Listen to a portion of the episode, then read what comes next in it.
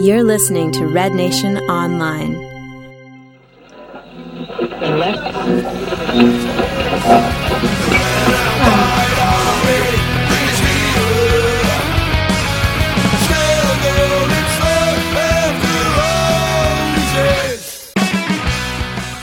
This is Eastside Stand Up Canucks Abroad edition. Discussions and opinions on Canadians playing overseas and interviews with national team members. Find us on Twitter at Canucks Abroad. Tweet us suggestions or questions. And you can now find Canucks Abroad articles and analysis of Canadian soccer players overseas on Red Nation Online.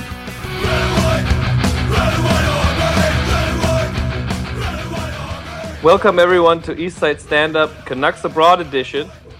My name is John Eden. We're going to do a monthly Canucks Abroad episode on this feed. And uh, Ian Clark, why don't you explain to everyone what this is all about?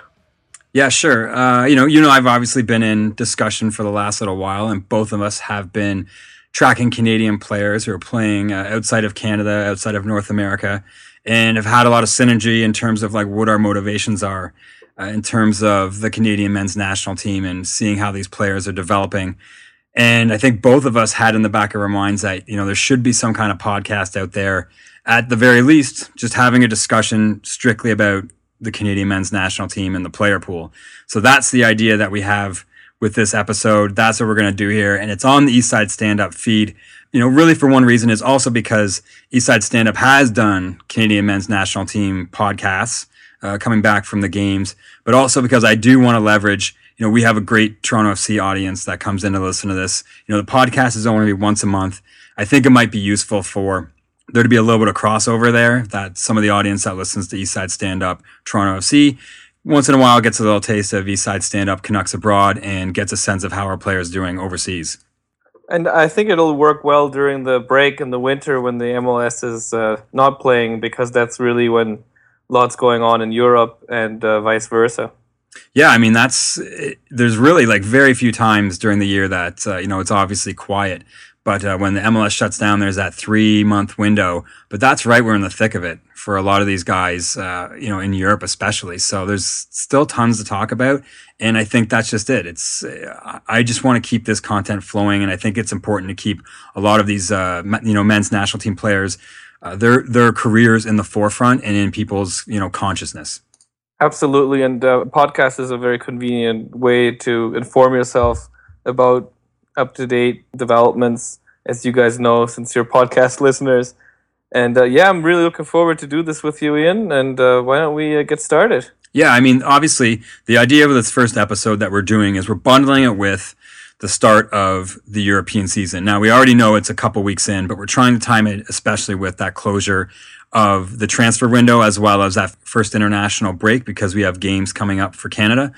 And we're bundling with an article that is looking at some of the players we're really interested in following for the 2014-2015 season. It's also coincidentally timed with, you know, almost the World Cup is over. It's the start of a new cycle. It's almost like a clean slate. So it's the really a starting point for a lot of these guys that could be, you know, four years of improvement. And if I could kick it off, John, some guys that I'm looking at this year that I want to discuss. Oddly enough, you know, I am a wasp and they're all from the UK. Who knew? Who knew? I don't know if that's a coincidence, but it just happens to be that way. I want to bring up that I think are worth uh, following that are part of our men's national team pool. The first one is someone I think that a lot of people are well familiar with, but he's never quite delivered on the national team side of things, and that's Simeon Jackson. And he's had a roller coaster couple of years of late really came to our consciousness when he was at uh, Gillingham. Had a great 2008 2009 season, got his team promoted, went to Norwich City in the championship, got them up to the Premier League. But once he was in the Premier League, it's just like his form kind of died off. Went to Eintracht Braunschweig, hardly got much of a chance there. Went to Millwall, got just stuck in that you know relegation battle. Just you know back to back bad situations for him. But now he's back at Coventry City in League One, and I think that's I think he's a championship level player, but you know, after two years, almost three years of not getting a lot of playing time and his form really struggling, I think League One's a good fit for him. Coventry City's a good fit for him. Um, sorry, one of their main strikers was transferred in the offseason, so there's a real opportunity for him there to make a mark, get his form back, and hopefully uh, carry that over to the men's national team. Yeah, I just wanted to say that the Bundesliga definitely was a little too soon or maybe just too much of, of a raise uh, from the championship level. Right, I mean Eintracht Braunschweig had just been promoted. That was they were uh, they hadn't been in the Bundesliga for 28 years, so it was always going to be a tough season for them. They had a very good striker on the team already by the name of uh, Kumbela, so he was forced out on the wing. The games that he did have, he wasn't really able to deliver. May have been, you know, it's always easy to say this in retrospect, but it just it was not really a match made in heaven, and that's why during the winter break he went right back to England. So hopefully he can, uh, like you said, um, start things like with a clean slate and uh, ho- hopefully work himself back up and, and reach the, that championship level again. So the last guy that I want to mention is, uh, you know, maybe a little bit of a surprise, but I think I have my reasons for it. And this is kind of one of the players I think I'm most looking forward to this season. I think is a critical for the Canadian men's national team, and that's David Edgar. Uh, you know, he had kind of I don't want to say he came onto the scene. I mean, we all knew him from playing at Newcastle United. There was some good highlights of him scoring goals in the Premier League, um, or really just one or two, but there was a very notable one. And then, of course, at Burnley, he didn't get a lot of time. But the season that stood out for me, as well as a period of men's national qualifying, was that 2011 12 season where he was playing almost 50 games. And he came into Canada and he just seamlessly looked like he was ready to go. You know what I mean? There was no rust. He looked polished. He looked in form and it translated onto the pitch. And he's kind of had that slip away in the last couple years where he hasn't been getting as many games as he did that year. And I think that's what's been missing from him. And that's what's missing from the men's national team is having a center back and a defender who's playing week in and week out at a good level. And I think at Birmingham, Birmingham City, that's a good club. And at the championship, that's a good enough level. And if he gets in there every week, and we've already seen him play a couple games and score a goal, uh, I think that bodes well for Canada, and I'm looking forward to seeing how this season plays out for him. Right, and you were mentioning how you're kind of more focused on uh, United Kingdom, and this weekend is uh, when the Bundesliga kicked off again. And for me, the the Canadian I probably uh, more most excited about this year to see if he can get some playing time again is uh, Marcel De Jong, the only remaining Canadian in the Bundesliga, which in the past has been a great uh, feeding ground for Canadians, such as uh, well recently uh, Rob Friend and Kevin McKenna, and you guys all know who I'm talking about. Now, Marcel De Jong had a pretty tough season last year, where he broke his toe in the summer, actually against AS Monaco in a friendly. That kind of ruined his preseason a bit. And then he had the bad fortune, which actually turned out to be a huge fortune for FC Augsburg themselves that he had Matthias Ostrzolek uh, in front of him, another left back. So he just could not get by this guy. He, this guy is a huge talent. But the good news is that he was transferred to Hamburger SV. So hopefully now Marcel de Jong uh, will get this position back. And he did actually play in the first official game of the season for Augsburg in the, in the cup game, which unfortunately they, lost 1-0 to a fourth division side. Nevertheless, this could be the year where Marcel de Jong either fights himself back into the team and remains a strong uh, Bundesliga player, or things may not turn out. So it's it's quite exciting to see if, if Marcel de Jong will be that uh, strong player that we're hoping that, that he will be for Augsburg. As you know, he already is for the national team. So hopefully he'll be able to do this for the tiny Bavarian club as well. Yeah, in terms of another player that I'm super excited about it's uh, Samuel Piette. He doesn't have a club yet, which is totally not comprehensible given the season he's had. Because when he joined Fortuna Düsseldorf, he started off in the U19 side, then quickly started playing with the reserves and impressed so much there as well that he actually ended up getting some uh, playing time in the second Bundesliga side where uh, Fortuna Düsseldorf play his contract wasn't extended, which was a huge surprise to everybody. There's several reasons for this. I, I haven't asked Samuel Piette himself, but my my hunch is that it was a combination of things, probably a new coach and manager with new plans, and, and also because Piette probably wanted a professional contract because he, was that good that he could demand this, and it probably just didn't fit into the into the plans. So he's currently trialing at several clubs. I know he trialed for Borussia Dortmund reserve side, and he almost joined, but unfortunately, there was a guy who, in the last minute, decided to stay, so that roster spot wasn't freed up. And then he went to Spain, and actually, I don't know if you guys saw this on Twitter, but he denied that he had signed with R- Racing Club de Ferrol of the Segunda División B.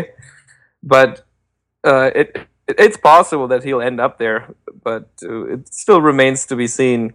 Hopefully, he'll find a good club and continue his uh, development in Europe because we still have a lot to be excited about uh, from this player. I'm sure he's going to just develop even more. I mean, Ian, you've you've followed him from a Canadian national team perspective quite a bit, right? I mean, he's he's played like basically for the U nine, uh, U twenties, U twenty threes, and the senior side in like a span of a year or two.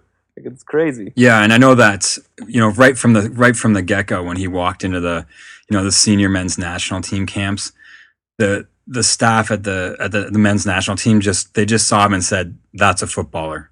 And I've spoken to people within the CSA. They know, obviously from conversations with him, that he's very serious about his career. He knows he where he wants to be and he knows what he has to do to get it. I think the whole thing with Fortuna was a was a curveball to him and he's just trying to get it sorted out. But I mean he's still so young.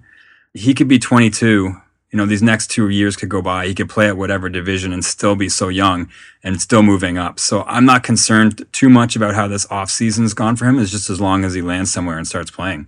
Yeah, exactly. And actually, the Fortuna fans were so upset. Like I was frequenting the the online forums, right? And they could not understand why why he didn't get another contract because they were also excited for this player and to for him to break through. And yeah, those are like my my picks that I'm most excited about. I know they're very German centric. Uh, naturally, that comes with the territory since I grew up there, and that's that's kind of the league that I followed most and that I that I know best. But uh, I mean, Ian and I, uh, we we are planning on having other people on the pod as well uh, to give uh, more detailed background from from Canadians from from other places, and we do pay attention to to those in Asia and in other parts of Europe yeah, we're tracking everyone. I mean, this by by no means is this like an exclusive list. It's just guys that kind of popped in our head. There's play. There's tons, like pretty much all of them. I mean, we track with real interest. But these are guys that I that I think I think we both think that can make a real impact on the team in the short term, and and hopefully help us in this next Gold Cup coming up and be cornerstones for the team over the next four years. And then, of course, John, if we move into the last part of this podcast there's, I guess you could say there's a player that you're also very interested in Germany, and that's Randy Edwini If you guys uh, didn't see it, um, I did write an article on Randy Edwini shortly before his match against Borussia Dortmund, and he actually ended up scoring in that game, which made me incredibly happy. And if people want to know, John's currently penning another article that Edwini-Bonsu can be the leading scorer in the three Liga. So that would might come true too, and and Randy can uh, you know give you lots of props for that for sure. yeah, I, I, mean, I basically predict the future. So, you know, if there's any Canadian national team players out there who want to know where what's going to happen in their careers, just give me a call and I'll let you know. So, Randy Edwini-Bonsu was so kind to join us just before his next match, and uh, we're so happy to have him on the pod and talk to him about his last couple years. And I hope you guys enjoyed the interview that we did. Randy, for for the those out there who maybe don't follow the men's national team closely, I think uh, a logical place to start is when you first arrived in Europe. Uh, can you let us know how you ended up uh, at AC Oulu in Finland? And can you give us any indication on maybe what if what if any connection there is between the club and the Canadians they seem to keep bringing in? I was in Vancouver. I didn't really play much, and um, I wasn't really happy. I still had a year left on my contract, and I came to an agreement with the club to let me go, and um, we came to an, uh, a buyout fee, which was fair for both the club and I. And then um, I I had some offers in Germany. I'll try out in like a few straight deals, but it was not something I was interested in at that moment. I just wanted to play and get confident, my confident level, and get back to the level that, that I felt I could be and I should be. So that's why I left for Finland. And I I was supposed to really be there for only two months, play eight games, and then leave. But after eight games, I didn't feel ready, and I wanted to play more. And then I extended to the end of the season, and then I had to prove myself. And that's when I everything blew up. I was scoring goals. I was having fun. I got my confidence, everything that I was looking for. So I guess that right there um, gave the Canadians a good name with the club. I think I was know a few Canadians that ever been there, and then um, the manager they liked to bring me in. They brought me in with full confidence, so I guess it worked out and helped uh, open the door for other Canadians like Dave Milsave, who's there right now, and Dominic Capone. I think he's playing there right now, so um, it's, it's a good thing. Now, after your really successful season there at AC Oulu, you went to Eintracht uh, Braunschweig, right, in the Germany second division. First, you got a trial, and uh, then you got a contract. So, how did you find the difference in competition in the competition level between Finland and Germany? Was it a difficult adjustment? It was a little bit difficult, but I was so fit and confident that I could have went to any first Bundesliga team and with the same confidence because I was just coming off a season with um, 17 games and I think 15 goals or so. This is not something that anyone can take away from me. I was so confident I was going to Eintracht Braunschweig knowing that I was going to make the team, and no matter what they threw at me. So this tryout was hard, but like I said, I was confident and fit, so it wasn't so so crazy for me. But the level, the tempo was way way um, more higher than Finland was, and um, the competitive level in Germany is something else. That's why one of the most reasons why I'm still in Germany. I decided to stay in Germany because I don't think any other country has the competitive level that they have.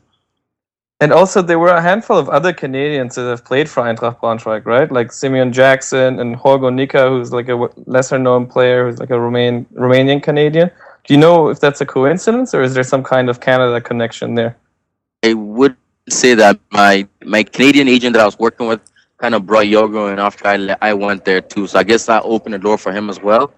And um, like um, Simeon Jackson, I remember we were Gold Cup preparing for the Gold Cup, and he asked me a few questions about Braunschweig, and I told him some good stuff about it. And I guess he was interested, and he had an offer there, and he went there and didn't work out. But like I said, um, Simeon, I don't know how that worked out, but Jorgo, I think me going there opened up doors for him as well to come through to the youth level because as I I was he also looked always looked at me as a mentor. He was also always came by my apartment and um, hung out. It was also always good to have another Canadian there as well. And I had also Andrew Barcelona, who was also um, a good friend of mine. I played with him U17 national team. And all of a sudden, he was on the second team of Braunschweig too. So it's nice to have some Canadians in the city and in the club. Yeah, Randy. After uh, playing with Braunschweig, uh, I was wondering if you could maybe just walk us through that summer of 2013 uh, between leaving the club, preparing for the Gold Cup, and then the subsequent injury. I just wanted to kind of get a sense, you know, what was likely a very tough time for you at a, at a young point in your career. You know, how did you get through that to stay positive?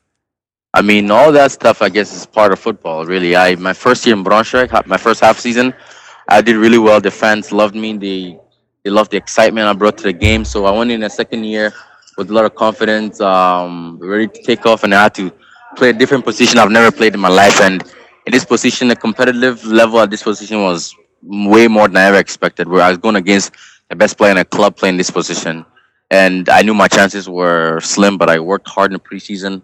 I thought in preseason I was that I was I played a better position than he did. But uh, I mean, the coach is the coach's choice, and I, I worked hard every training. But there's so much you can do when a team is winning every weekend. If I'm a coach, I wouldn't change the team either. I affected a lot in my second year because the striker after I was playing left midfield and he was like, all right, maybe I'll try Randy up top again. I was compared against Kumbela who scored 19 goals. He's scoring every game, so it's difficult to get playing time when the striker is doing well. Now affected me a lot, but I kept my I kept working hard and didn't work out the club and I moved on.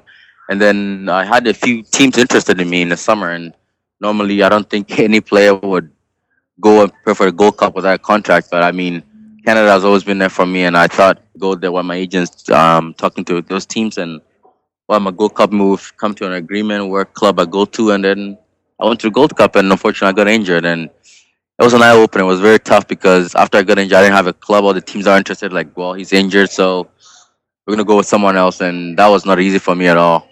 And uh, at some point, you had a surgery in the fall, right, for your knee? Yeah, I had a surgery in um, August. And, and, and what did you take away from that experience at, at Braunschweig? Like you, you said you wanted to always play in Germany. Even after that experience, you figured you want to go back there. Yeah, honestly, all this stuff made me tougher, really, because I haven't been through this in my career, and I'm glad I went through this. It made me tougher in Braunschweig, made me hungrier. And after my surgery, to, I actually happy I went through this injury because it's changed my whole view on how I look at the game now, how I take care of my body and all this stuff. And it's actually made me mentally stronger because when I during this tough time in the surgery, whole thing recovering, and not having the team, all the teams just um, escaping on me was kind of scary. But um, I kept working hard. Um, I hated football. I wouldn't even watch football on TV and all this stuff. I went through a dark moment in my career that I'm actually glad I did because, like I said, um, I took a step back from everything social media, everything, just focused on getting uh, healthy again and finding a team. And um, I'm thankful Stuttgart, when I was injured, they still showed interest in me. I, I didn't want to go there because I wanted to stay in second league, but it came to a point where um, Stuttgart was showing so much interest in me that I would play, and um, it was a good move for me. Yeah, I kind of followed uh, you in the media there, and it seemed like the, that Stuttgart really wanted to sign you when you first started trialing there. It was just a matter of like finding the money, and then in the end, they, they gave you the contract. So, I mean, they really wanted me. I was in rehab, and they called me to come maybe train a day or two to see if I can run with no um, limp. And I, I told them I wasn't ready for it. I'm still in rehab. I still have pain in my knee. They're like, yeah, just come out here and see. I came and saw the team doctor. I mean, I trained fine, but I still had pain in my knee. I came back in rehab, and a month later, they called me to come back again to see what level I was at. So the amount of um, respect they showed me and the interest they showed me was kind of nice at that moment because um, every team that I wanted to go to were already replaced. It was kind of tough in Stuttgart. The coach showed a lot of confidence and interest in me that I was a player. He was in the media talking about how I was a, I was a wish player for him. If I came to a team and make the team complete. So I've reading all these things made me kind of happy, and I thought it was the best move for me at that moment. It sounds like things were uh, really worked out for you because Stuttgart Kickers played a phenomenal second half of the season, and you scored a couple goals. So that was awesome. Yeah, I mean, was I came here to maybe play striker, my favorite position, but the coach had other uh, had other um, plans in mind. In the beginning, I wasn't starting. He wanted me to slowly build in because I just came off an injury, getting little minutes, minutes, and in the end, I was starting. I had to fight hard for that position, but at that moment, I was so mentally strong that I I was ready for any position. So I fought for it, and I got the starting position on right wing, and I I liked it a lot. I still prefer to play striker, but I'm at this moment anywhere I play Randy, uh, I'm just wondering because you said that you know ideally you probably would have wanted to get back into the second division, but I'm wondering if at any point in the back of your head when you chose to play for Kickers that you know you looked at someone like Olivier Occéan who was able to move very quickly from that third division up to the second and then to the Bundesliga. Is that anything that was in back of your mind when you decided to play with them? Well, I always knew I, didn't really plan. I only signed a half a half year deal with Kickers because I knew I was going to play half a year and then move back to second league. And honestly, um, after that half year, I had two offers in the second league, two teams in the second league that wanted me to come out there. But for me, I still wasn't ready that way I want to be. For me, as a player, it's maybe it's good to feel ready to, before you do things instead of just rushing into them. So that's why I re-signed with Kickers one way. I had two second Bundesliga teams that were willing to sign me in the summer, and I turned it down and signed with Kickers for one way. And because uh, of that, uh, because of that, you had the chance to play against Borussia Dortmund in the uh, DFB Cup match, right? The German, the opening first round domestic cup match for those Canadians that don't know what the DFB Pokal is, and you scored a goal. So yeah, describe I mean, to us uh, how was that? I mean, the goal was, was, a little offside, but it doesn't matter. The ref didn't call it, so I'm happy it counted. But uh, it's not just that the goal. I, I was happy with my performance, and most important, the team was unbelievable. I mean, we went in a game not we respect the club, of course, but we did took it as a normal game, and we actually, for me, I thought in most parts we played better than they did because people, the people in North America think third division Germany is low, but that's what people don't realize. They don't know how how the level of soccer is in the third league, and it's kind of sad, but the level third league is really that good. Some teams you don't even see the difference between second league third league team. So even um, Jurgen Klopp after the game said he was very surprised at football we played, and um, he had a lot of respect for us because no one expected us to come out there and dominate them like we did. So the guys had their own, and uh, I was happy that. I mean, sad we lost, but the positive we took out of that game was huge. And can you describe a little bit to our listeners what Stuttgart the Kickers are like? Like what brand of football they play? I mean, obviously they had high intensity counter attacking and like just describe to our listeners what what is that club like? What do they stand for? I mean, Stuttgart is a very traditional club. Um, it's one of the it's one of, the, one of the traditional clubs in Germany. It's very famous for its tradition. And um, this season, we have a coach who just wants to play football, short passes, high tempo, high, like you said, counter attacks, and um, a lot of more going forward. We get a chance to play forward when with speed and aggression. Is we lose the ball, you press, win it right away. It's, it's tough that we play, but it works out for us. And do you think there's a chance uh, that the Stuttgarter Kickers uh, will be in the promotion race this year, and maybe you'll get to the second division that way? Honestly, looking at our team, I think by far we're the best team in the league. But this is football; anything can happen. You can play good this weekend, and tomorrow you will lose. But in third division, Germany is so competitive. You don't, you never know who's going to win on the weekend. So we just have to worry about our game and believe in ourselves. And if we do, I think we uh, um, we should. But I don't want to get carried away here. But we want to try and win as many games as we can because they're a really competitive league. Randy, uh, Canadians know you specifically as a player with like just loads of pace. Uh, but aside from that, what part of your skill set have you improved upon the most since you've been in Germany, or that you feel is an underrated part of your game? Fighting, really. To be honest, a lot of people. I I was never really that player who just liked to kick people for fun. Really, like like is something that I always missed in my game. But now just been in Germany, this injury, and all, it's just changed my whole attitude how I think or go about things. I'm more aggressive now. Um, I'm more fearless than before. Before people know me as a player. If I have four defenders, I'll try and take them on. I don't care if I lose the ball or not. But now that that thing is still there, but I'm more smarter with it, and I guess I, have matured as a player and, a lot in the last year. Yeah, and and sort of staying on the the Canadian side of things, uh, Randy. Uh, you know, have you have you been watching the national team as well as you know how they've been so far under Benito Floro? And have you had any conversations with the CSA or Floro regarding you know the upcoming your upcoming season or the upcoming camps for Canada? Yeah, I mean, I when I was injured, I he was interested in um, bringing me to a few camps, but I wasn't. I didn't have a club. I was in rehab and all that stuff. But we talked. I talked to him, and in the summer, um, the summer the camp we had against um, Bulgaria, he called me to come. I wasn't really keen on it because it was my vacation time. I haven't had a vacation or like any off time in like a year. It's my surgery and everything. So I was looking forward to having a, a good relaxed summer. He's like coming camp. He's looking forward to working with me. So I went there and it was different. I really like the way he go about things. His game would take us a while to get used to it, but I think once everyone is bought into it, oh, oh it can change Canadian soccer. It would take some time, but I think will change Canadian soccer. And he he stays in contact every weekend. He watches every game that I play. He sends me little videos and things I can improve on. And he's really supportive of every player. And I know he follows every player every weekend quite well. And that's something we've missed in the past for coaching. The, uh, in the past, some co- the coach wouldn't even know if a player is playing a weekend if he scored or not. Like Benito knows every time I score, he send me a video, good goal, this, keep going with this, and it's really nice and supportive.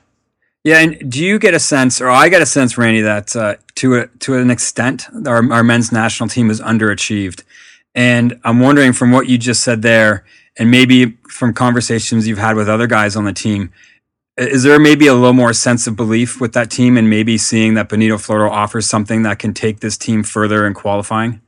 Yeah, honestly, in the past too, I always thought the coaches in the past didn't do a bad job. They were good. I mean, it's just honestly, we have Canada. We had good players. I always thought we had very good players, but just our mentality is different than any other team. Sometimes we we go down, we put our heads down. Other countries, their go down makes them stronger. You know, these these little things that we need to change. That a coach cannot change for us. It's us. We need to change that. And I think with this group, um, is a lot better that I've seen. A lot more players are playing in Europe. And they're more competitive now, and um, the coach the coach gives you that edge and that confidence too. So um, I think that's changing around as well. And now take, I think like um, in a few years when the Canada we have a system that we want to play, or we do have now, but like once everyone is um, bought into the system, and um, I think we'll be a force in North America. And on a little bit of a personal note, Randy, uh, you've taken kind of a different approach than many footballers with regards to social media, and specifically recently you've limited your presence on it. Have you noticed a difference in yourself or as a player being away from it? And do you think it might be something that, you know, some other players could maybe consider? Yes, honestly, I'm I'm I'm an emotional person. If I read on the internet someone writing bad about me, it's not just about me. when someone write about me, they don't write about Randy. They write about Vinny Bond. So this is a family name. This is something that I cherish. My family gave me this name. If someone writes something bad about me Edwini-Bonsu, it makes me sad because it's my whole family is talking about. So stuff like this really affects me. So I don't like to go on the internet as much anymore because all this stuff. Because I remember when I was injured, I reading stuff people are and he fell through the crack, but they don't know the exact reason why I haven't been on the stage, international stage. But if they knew the truth, my dedication to play for Canada got me injured, and I never went on the internet and said anything about that. I didn't say anything about it, but they just jumped to conclusion and write all these negative things about you. So I just decided to delete my social media and just not even read that stuff that that affected me. So I, I honestly it's helped me a lot because now I don't really care anymore what someone says about me. I just go on my business. Because at the end of the day, the person writing bad about me, he's not he doesn't feed me or do anything for me. So um, I just close an eye on that stuff and just focus on my game. And it honestly it helps a lot because social media in North America is almost too much. This Twitter, you go to like clubs, they literally let you have Twitter to communicate with fans. It's not. It's a little too much. I feel like. Yeah, that's interesting, and uh, thank. We really appreciate that you, that you are giving you your point of view of, of events now, and hopefully some people will will be able to listen to it and, and see what, what actually happened. You, you already stated that you want to play in Europe, but is there any chance that maybe some point later in your career that you will go back to Canada or the the MLS, or is there anything that could happen? Like if there was something major to happen in North American soccer, would there be anything that would entice you to come back? Yeah, of course. I mean, I watch MLS every weekend. When I have normally after my game on Sunday, I'd go on MLS, watch all the highlights. I still follow the MLS. My favorite team is still Vancouver Whitecaps. It's my first real professional club, and um, if anything, I'd 100% go back and play for Vancouver. Great club, great city, and for me, Vancouver is my literally my second home in in Canada. I feel more at home in Vancouver than I feel in Edmonton because I I matured in Vancouver, had my freedom in Vancouver, and. Uh, Vancouver Whitecaps is always my number one. So if I had a chance to play North America, I'd be my. So were you in touch with Caleb Clarke at all, who also went to Germany to uh, the FC Augsburg uh, reserve side and also uh, played at the Whitecaps, or still does? Um, I talked to Caleb a, little bit, but not so much. But when he was there, when I was going through my dark moment. I didn't talk to anyone, so oh, okay, um, right. It was tough, but I, I was looking forward to see him in the summer in camp before he got injured, but it's sad. But I talked to Daniel Stanese a little bit. I still keep in touch with him. Um, we played against him preseason actually a few weeks ago before the season started, and um, it was good to see him as well. And I keep in touch with some of the young players like Ben Fisk in Europe, Samuel um, Piette, and all these people. It's good to keep in touch because you don't see him so often. And um, there's also supportive people during my injury who helped me out, send me little nice messages. It was also nice. So that's my my. So I have to repay them by you know talking to them and also supporting them as well. All right, Randy, we'll we'll uh, won't uh, take any more of your time. We really appreciate it. Eh? Thanks again. All right, thank you. I hope you guys enjoyed that interview, and we're gonna try and do this about once a month. Sometimes more, sometimes less, but that's pretty much the schedule that we're hoping for. Do check out our column on, on Red Nation Online called Canucks Abroad, where we'll be bringing regular uh, player updates to you. Spread the word, and you know if there's any player you want interviewed, let us know. We, we do have some ideas of who we'd be interested in, but if there's someone you want to hear about, please let us know, and uh, we're looking forward to this project. Yeah, thanks for listening, guys, and we'll catch you next time. Bye now.